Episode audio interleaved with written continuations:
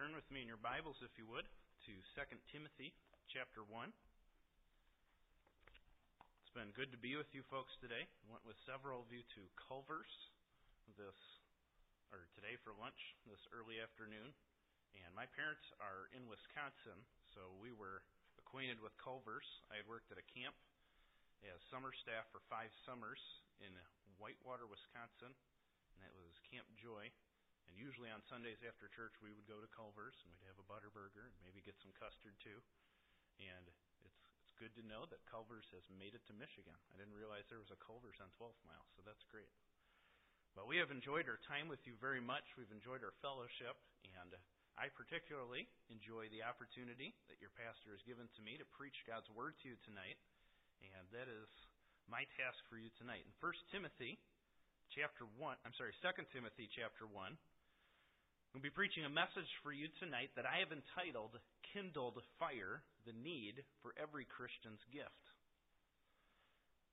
I was not old enough, I am not old enough to remember this story personally, but you may remember a time when Henry Ford once sued the Chicago Tribune. Um, I grew up in Rockford, Illinois, actually, where I'll be candidating next month to be a senior pastor at a church there. So I grew up reading the comics from the Chicago Tribune. Now I read the comics from whichever paper Holly gets her coupons from.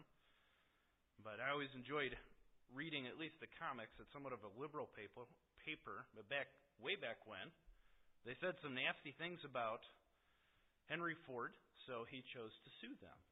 And he actually that court was right here in Michigan, not too far from here.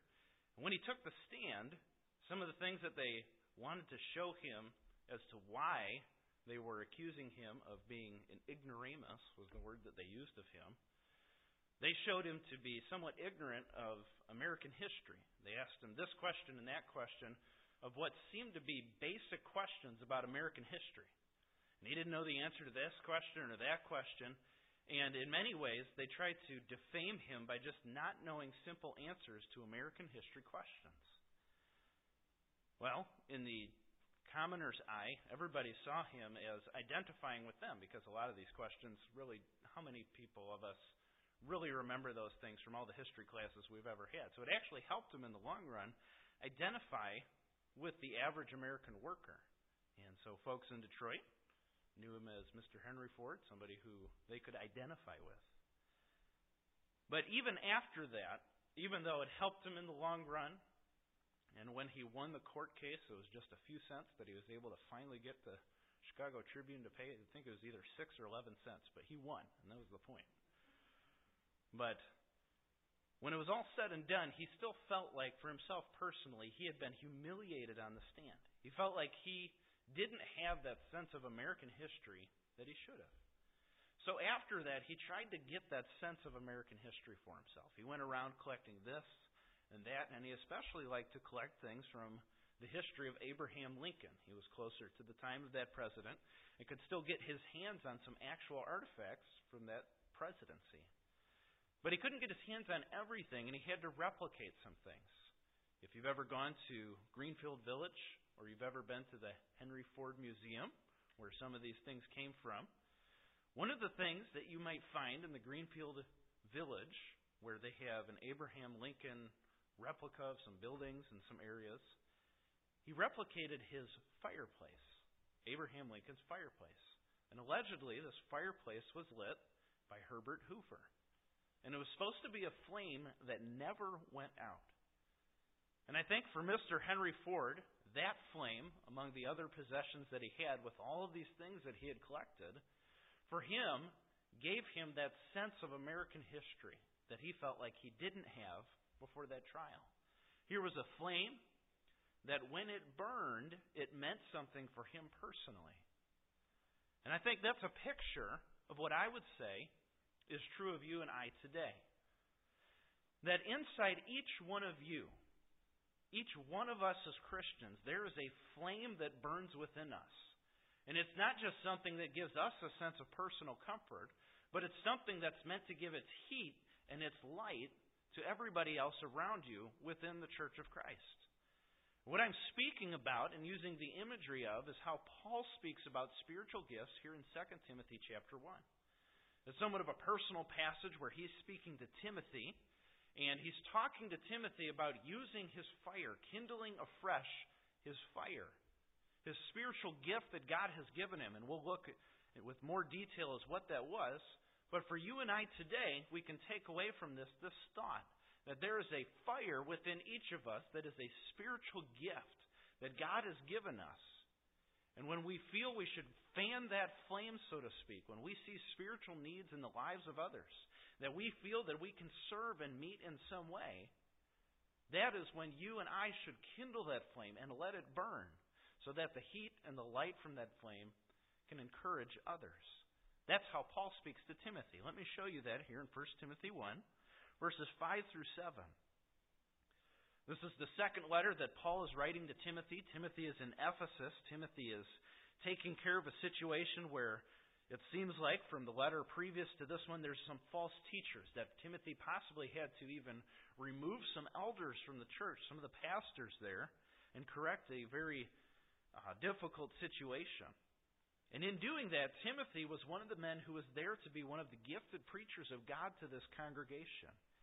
And with those things in mind, Paul says to him in verse 5 For I am mindful of the sincere faith which is in you, which first dwelt in your grandmother Lois and your mother Eunice, and I am sure that is in you as well. For this reason, I remind you to kindle afresh the gift of God which is in you.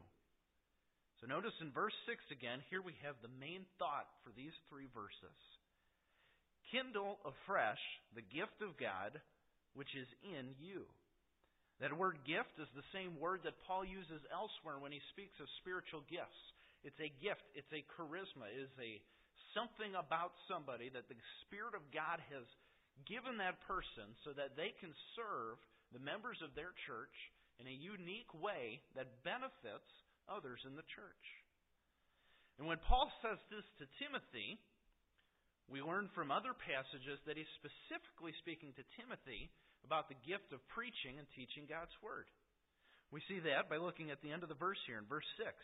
He says, The gift of God which is in you through the laying on of my hands.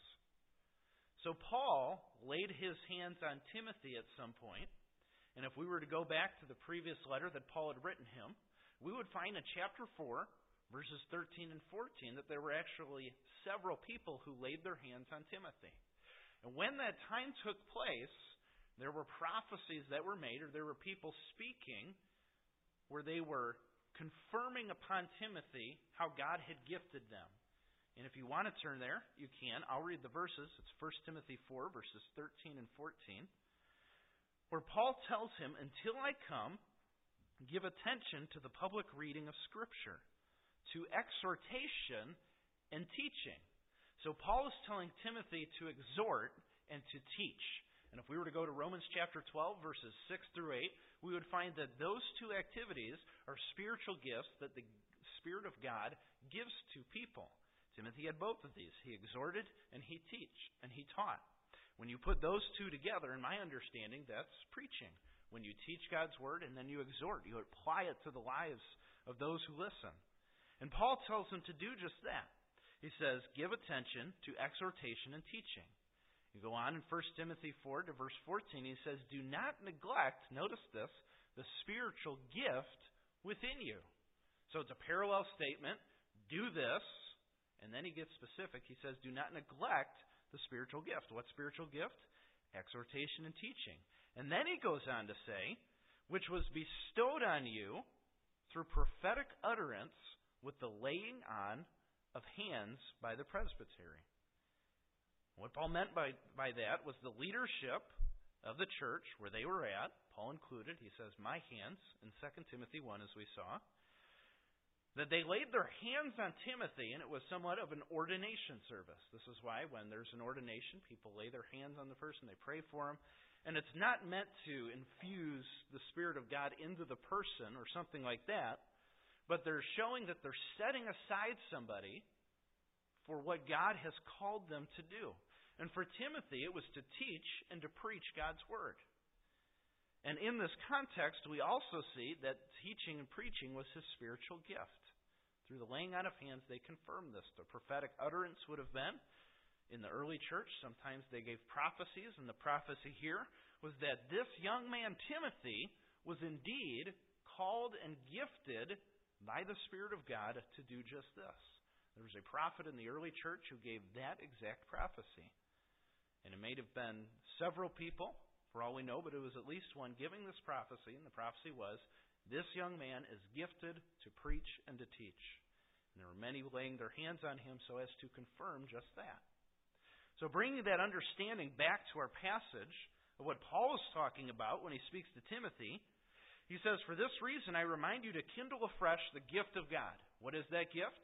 We just saw in 1 Timothy 4, verse 13, it's the gift of exhortation and teaching. Timothy was gifted to preach God's word.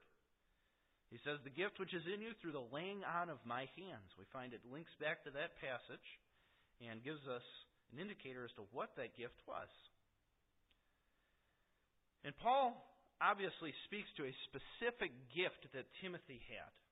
But I think this passage speaks to all of us, and that the words of Paul are an example of what he could say to you and to me. If we were to go to 1 Corinthians 12, we'll not take the time, but we could just see there in verses 1 through 11 that to every person, that's every Christian who sits here tonight, any Christian that is in the world, everybody has some kind of manifestation of the Spirit, some kind of gift of the Spirit to serve their church in some way. If we were to go to the gift lists, we would see that there's, in general, there's service, there are speaking gifts, preaching and teaching.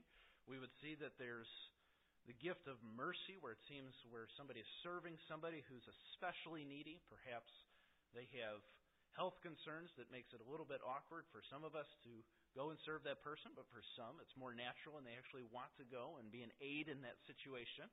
There's the gift of giving. Some people are exceptionally generous with the resources that God has given them to give them to the church for the furtherance of the gospel or its own ministries in their local setting.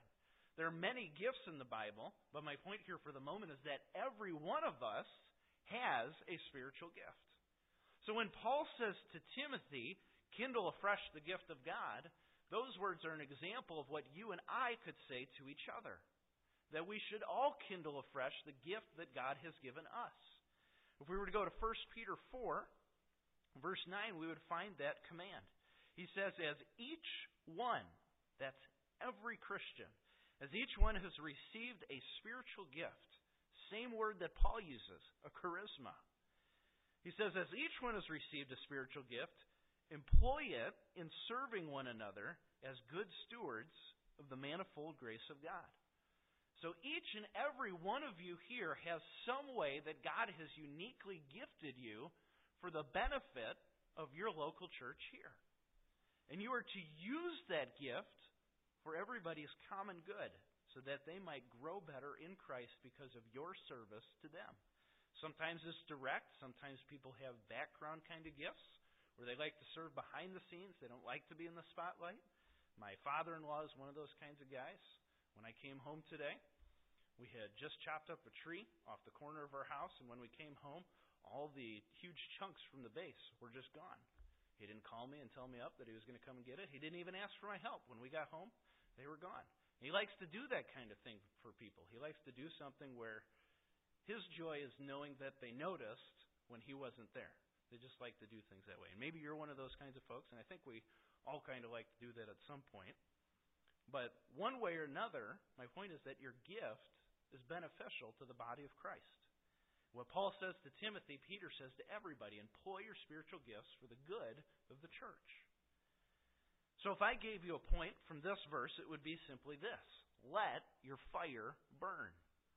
Let your fire burn. That's how Paul speaks of spiritual gifts here.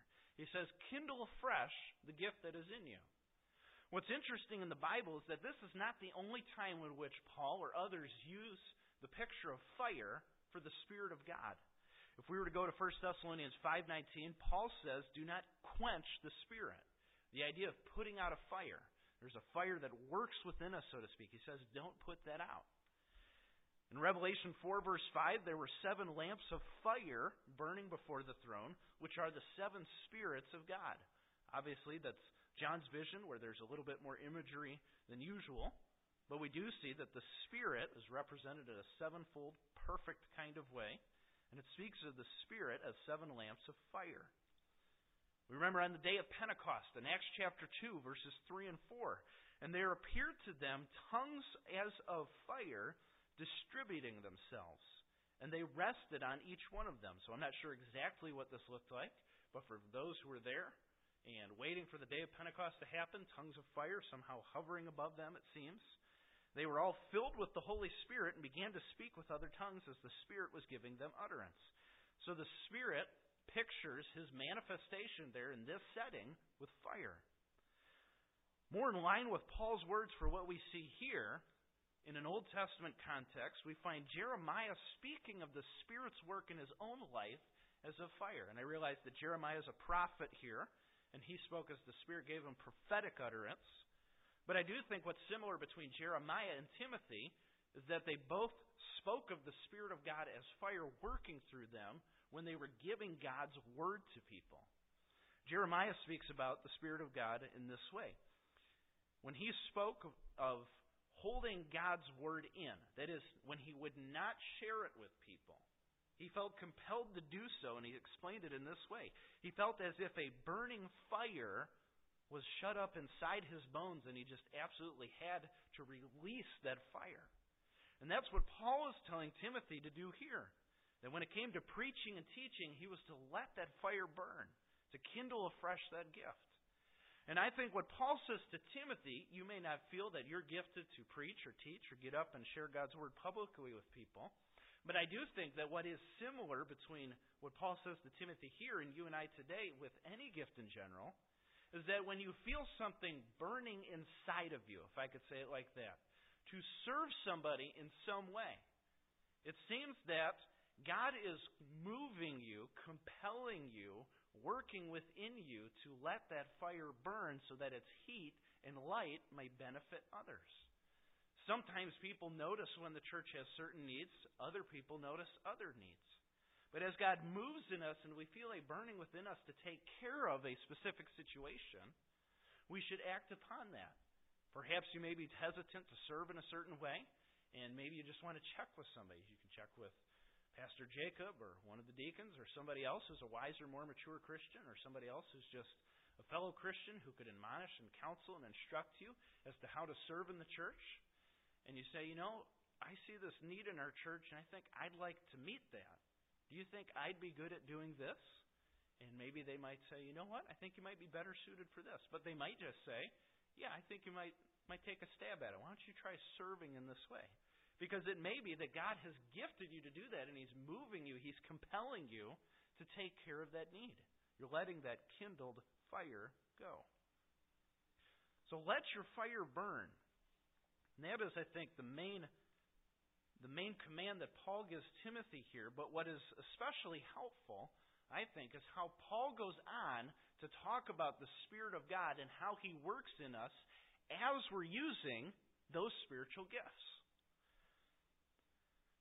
As we go on through this passage, I think we could ask ourselves the question why should we use our spiritual gifts for others? And we'll find four answers in the rest of this passage as to why we should do that.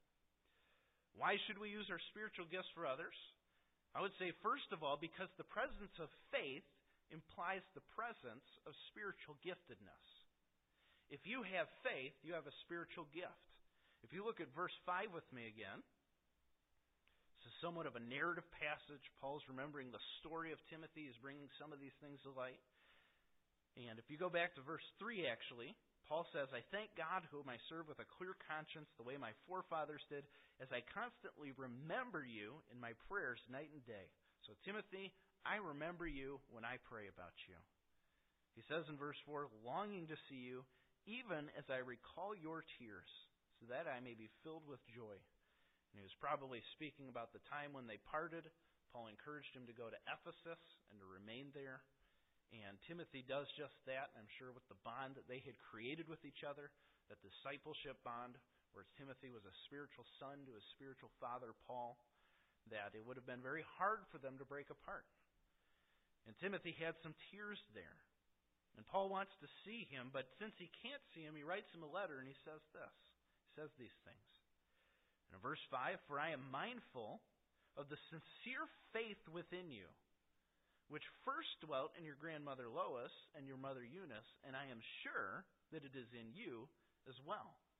And then you see in verse 6 For this reason, the reason that Paul could command Timothy to use his spiritual gift is because Timothy had faith. You see that in verse 5.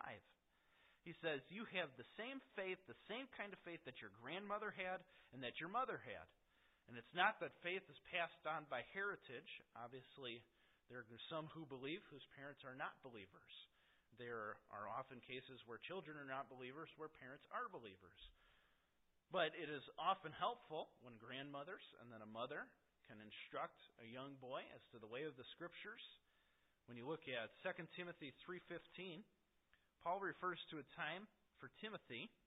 He says that from childhood you have known the sacred writings which are able to give you the wisdom that leads to salvation through faith that is in Christ Jesus. Notice that that from childhood Timothy knew these things. Why did Timothy know those things? Well, grandmother taught him. His mother taught him. So I don't know if they would have just before bedtime, they would sit little Timmy down on grandmother Lois's knee or mother Eunice's knee and say, All right, little Timmy, I'm going to teach you the story of Moses tonight. What was miracle number one? Oh, I know. And then he'd give off all the miracles. Maybe they taught him about Joshua. Remember the Battle of Jericho? And maybe they walked around the bed and made the bed fall over somehow or something like that. I don't know how they taught him. But somehow they taught him and he knew the scriptures. So Timothy had a heart of faith, but not only that, he had a heritage of faith.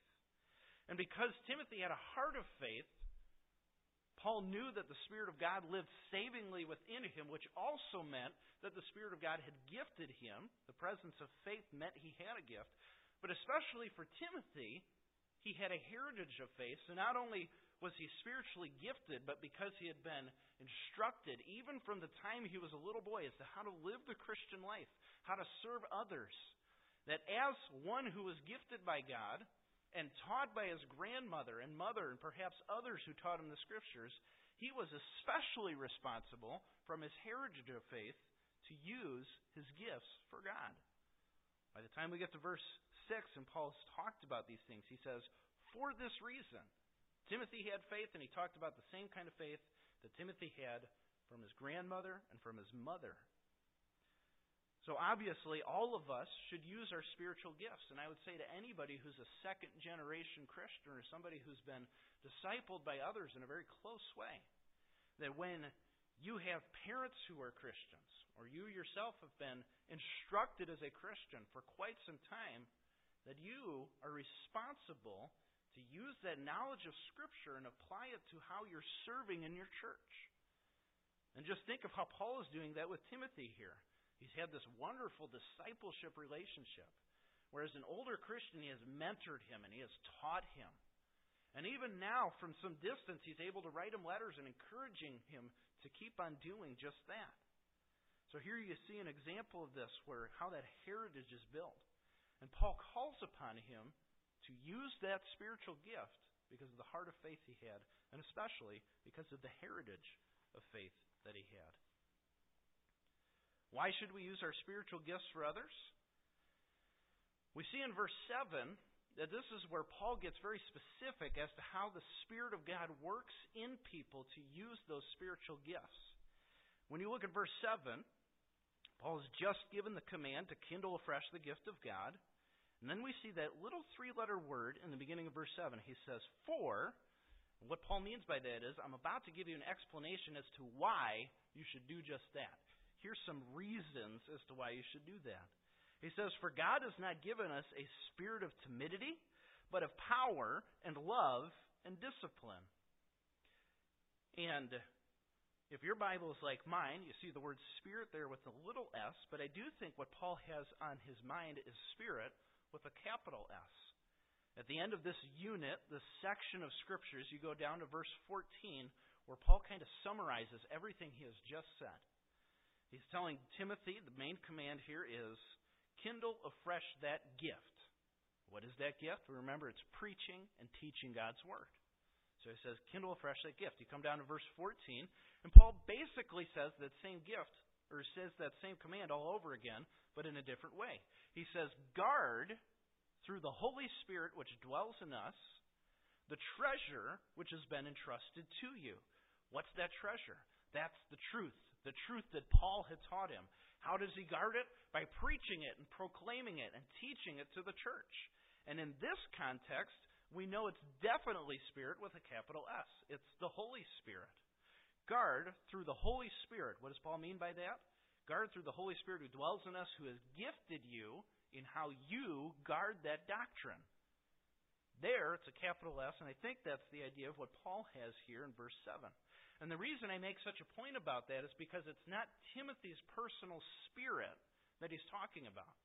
It's God's Spirit, the same Spirit that worked in Timothy when he was using his spiritual gift, the same Spirit that works in you and me when we use our spiritual gifts as well.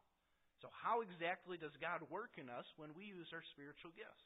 We could learn all kinds of things but just to stay in this verse, we'll quickly go through three ways or four ways that God works in us through His Spirit when we use our spiritual gifts for the spiritual benefit of others in the body of Christ.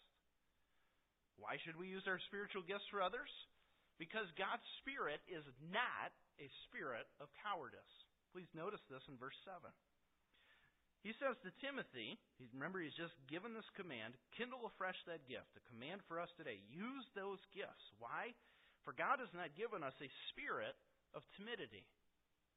To be timid is to be afraid. It's the same word when Jesus rebuked his disciples over being scared when the winds and the waves were blowing and they were in the boat and he was asleep. And he says, Why are you afraid, you men of little faith? If they had faith, they shouldn't be scared. God's Spirit lived savingly within them. They should have been trusting in Jesus in that situation.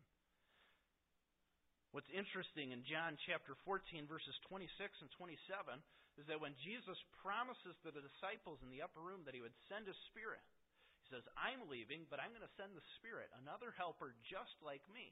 And that's the Spirit of God. So he says, Don't let your heart be fearful. The Spirit of God is going to come, and you're going to be able to serve by his help.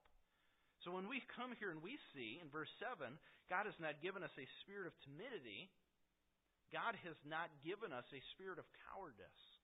We should not be afraid when using our spiritual gifts. But there are three ways that God does positively help us with His Spirit when we use those spiritual gifts. Why should we use our spiritual gifts for others? Because God's Spirit works through us to be courageous. Rather than being cowardice, we can be courageous when using our spiritual gifts. We've just had the idea of a spirit of timidity. It's not a spirit of timidity that God gives us when serving others, but it's a spirit of power. God empowers us and moves us to have the courage to step out and use those gifts for the sake of others. For Timothy, he was empowered to preach and teach. For you and I, whatever those gifts may be, God empowers us. And along with that empowerment, there's no timidity as a part of that. And when we give into that timidity, what it evidences for us is just like the disciples in the boat, that we have a lack of faith in that situation. And if we do have that heart of faith, we should be empowered and we should be courageous to serve as God's Spirit has gifted us to serve. Why should we also use our spiritual gifts for others? We could say because God gives us, because God's Spirit works through us also to be charitable when using those gifts. We're courageous when using our gifts. God works in us to be charitable. If you look in the end of verse 7, God has not given us a spirit of timidity, but of power and love. Sometimes when you see that word love in the Bible, if you have a translation that uses the word charity in the context of spiritual gifts, 1 Corinthians 13, when it talks about what charity does or what love does, it fails not, it serves others, all these things that love does. Speaking of love here, that when you have love for other Christians, that is a love that the Spirit of God has produced in you. When that Spirit produced love is coupled with how God has gifted you through His Spirit to serve others, when you serve others, it's because you love them. God works through us through His Spirit to have love.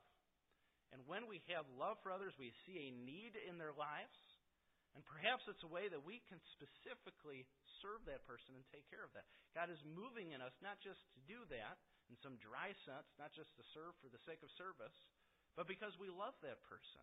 God moves us to act upon that love for the sake of others. So we should be charitable, and last of all, we should also be careful. God's Spirit works in us to be careful when we use our spiritual gifts for the sake of others. The last word you see there in verse 7 God has not given us a spirit of timidity, but of power and love and discipline. If we broke that word apart, it's the only one time this is used in the New Testament. It's the word of having a sound mind. And we don't see this used elsewhere in the New Testament. What we do have, a historian in times past, his name is Josephus, and he was talking about a time when people did not have what Paul says we do have when the Spirit works through us when using our spiritual gifts. In his book, in one of his books called Antiquities, talking about ancient times, he talks about a crowd of people who desired to kill a rule, ruler. They were becoming unruly, and they wanted to kill him. They were beginning to get out of control, and they did not have discipline. They did not have a sound mind in that situation. In another instance, when he uses this word, it's a book called The Wars of the Jews. He talked about when the Romans would come in and they would try to keep the Jews from offering their sacrifices. They didn't want these nationalistic expressions of who the Jews were according to their Jewish faith. They wanted to come in and stop these things. Well, the Jews, even though they were serving God in a sense, they wanted to do the sacrifices, didn't really have a sound mind in this situation because they took rocks and gigantic rocks and were throwing them at these guys and they were killing them. And then as soon as they killed them, they went back to doing their worship. So get out of our way. We're going to worship. We're going to kill you. So now we can do our sacrifices. So it was a little bit unruly. They didn't have a sound mind in that situation. So that illustrates for us what a sound mind is not. And here, Paul says that as God gifts us, when we are kindling afresh the Spirit of God, what does that look like? When we are using our spiritual gifts for others, we have the courage to actually step out and do them. That when we are using our spiritual gifts for others, it's motivated by the love that God the Spirit produces in us to show that love towards somebody. That when God the Spirit works in us to serve somebody else, He helps us do so in a careful manner. So for Timothy, he's preaching and teaching. What would have been a careless, not sound mind kind of way to preach? Well, let's say he just got up there and started screaming at people, or he started using vulgar language in his preaching and teaching, and he was an example, was not an example of sound speech. That would have been a way where he was showing himself to be careless. And when somebody's being careless about serving somebody, even though they might be getting the job done, it's not necessarily an exercise where the Spirit of God is working through that person if they're not doing something in a careful manner. If they actually make more problems than they solve. So let's say, just to give a silly situation. Let's say that gifts of the gift of mercy that I talked about earlier. You might find it translated that way in your Bible in Romans 12, where it seems to be helping somebody who has a specific need where they're ailing in some way. Let's say somebody's in the hospital and you go in there and you're just being careless. What's this? And you just rip, rip some tubes out of somebody's arms. You're like, this need did that create a problem? And you laugh and joke because you're trying to make them laugh or something, but you just created a big problem. When when somebody's not careful about something, especially when it goes to serving somebody in some way, they're not showing this discipline or this sobriety of mind that is needed when carefully serving the spiritual needs of others. And I think that's what Paul is speaking about here. I know this isn't necessarily the story I'm about to tell, an instance where spiritual gifts are being used, but I do think it's interesting where some of these things kind of come to play, and I think you'll see how it illustrates it in a way. Two of the four weeks where I have gone down to Wake Forest, North Carolina for my PhD classes, I've been able to uh, be in the same room as a guy named Jeff Struecker. If you ever want to look him up, last name is spelled S T R E U C K E R. You can go to jeffstruecker.com and find out a little bit about him. He's a very interesting person. He's a pastor down in Georgia. They have a pastor who's retiring at the church he's at. The pastor's about 70, and they're phasing him into that senior pastor role. And he's a really nice guy, but he's also a guy who knows how to kill you. He used to be an Army Ranger. And in fact, If you remember Black Hawk Down, he was the one who was driving the front Humvee into that situation where they went to get some wounded soldiers back. So bullets flying around everywhere, missiles even flying around, blowing things up, and God providentially did not let him get killed in that situation, as many were in that situation. Where he went in there, and other situations where he had to be extremely careful and exercise a lot of courage. You can only imagine what Army Rangers sometimes face. Well, in that situation, think about some of the parallels to this passage. He had to have courage. It's not just any of us would want to walk somewhere where bullets and missiles are flying around. Not only that, but he had to drive that front vehicle going in there in a hostile territory. I don't know that he would say, being the macho guy that he is, I love my buddies. But obviously, he had some kind of care for them to be able to go in there. He will never leave a man behind and go in there and rescue them. So you could say, in a sense, he had love. And obviously, when bullets and missiles and all kinds of stuff are flying around and you could die in a myriad of ways, he had to be extremely careful. So you could say that he showed courage, he showed love, he showed carefulness in that situation.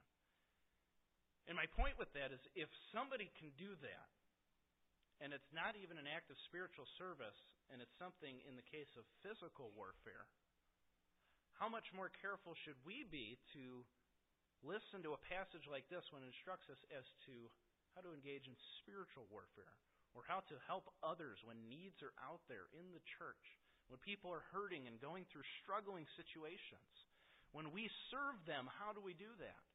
We serve them because God has empowered us to do so. He gives us the courage to step out and help somebody because we have love that motivates us to go out and serve that person.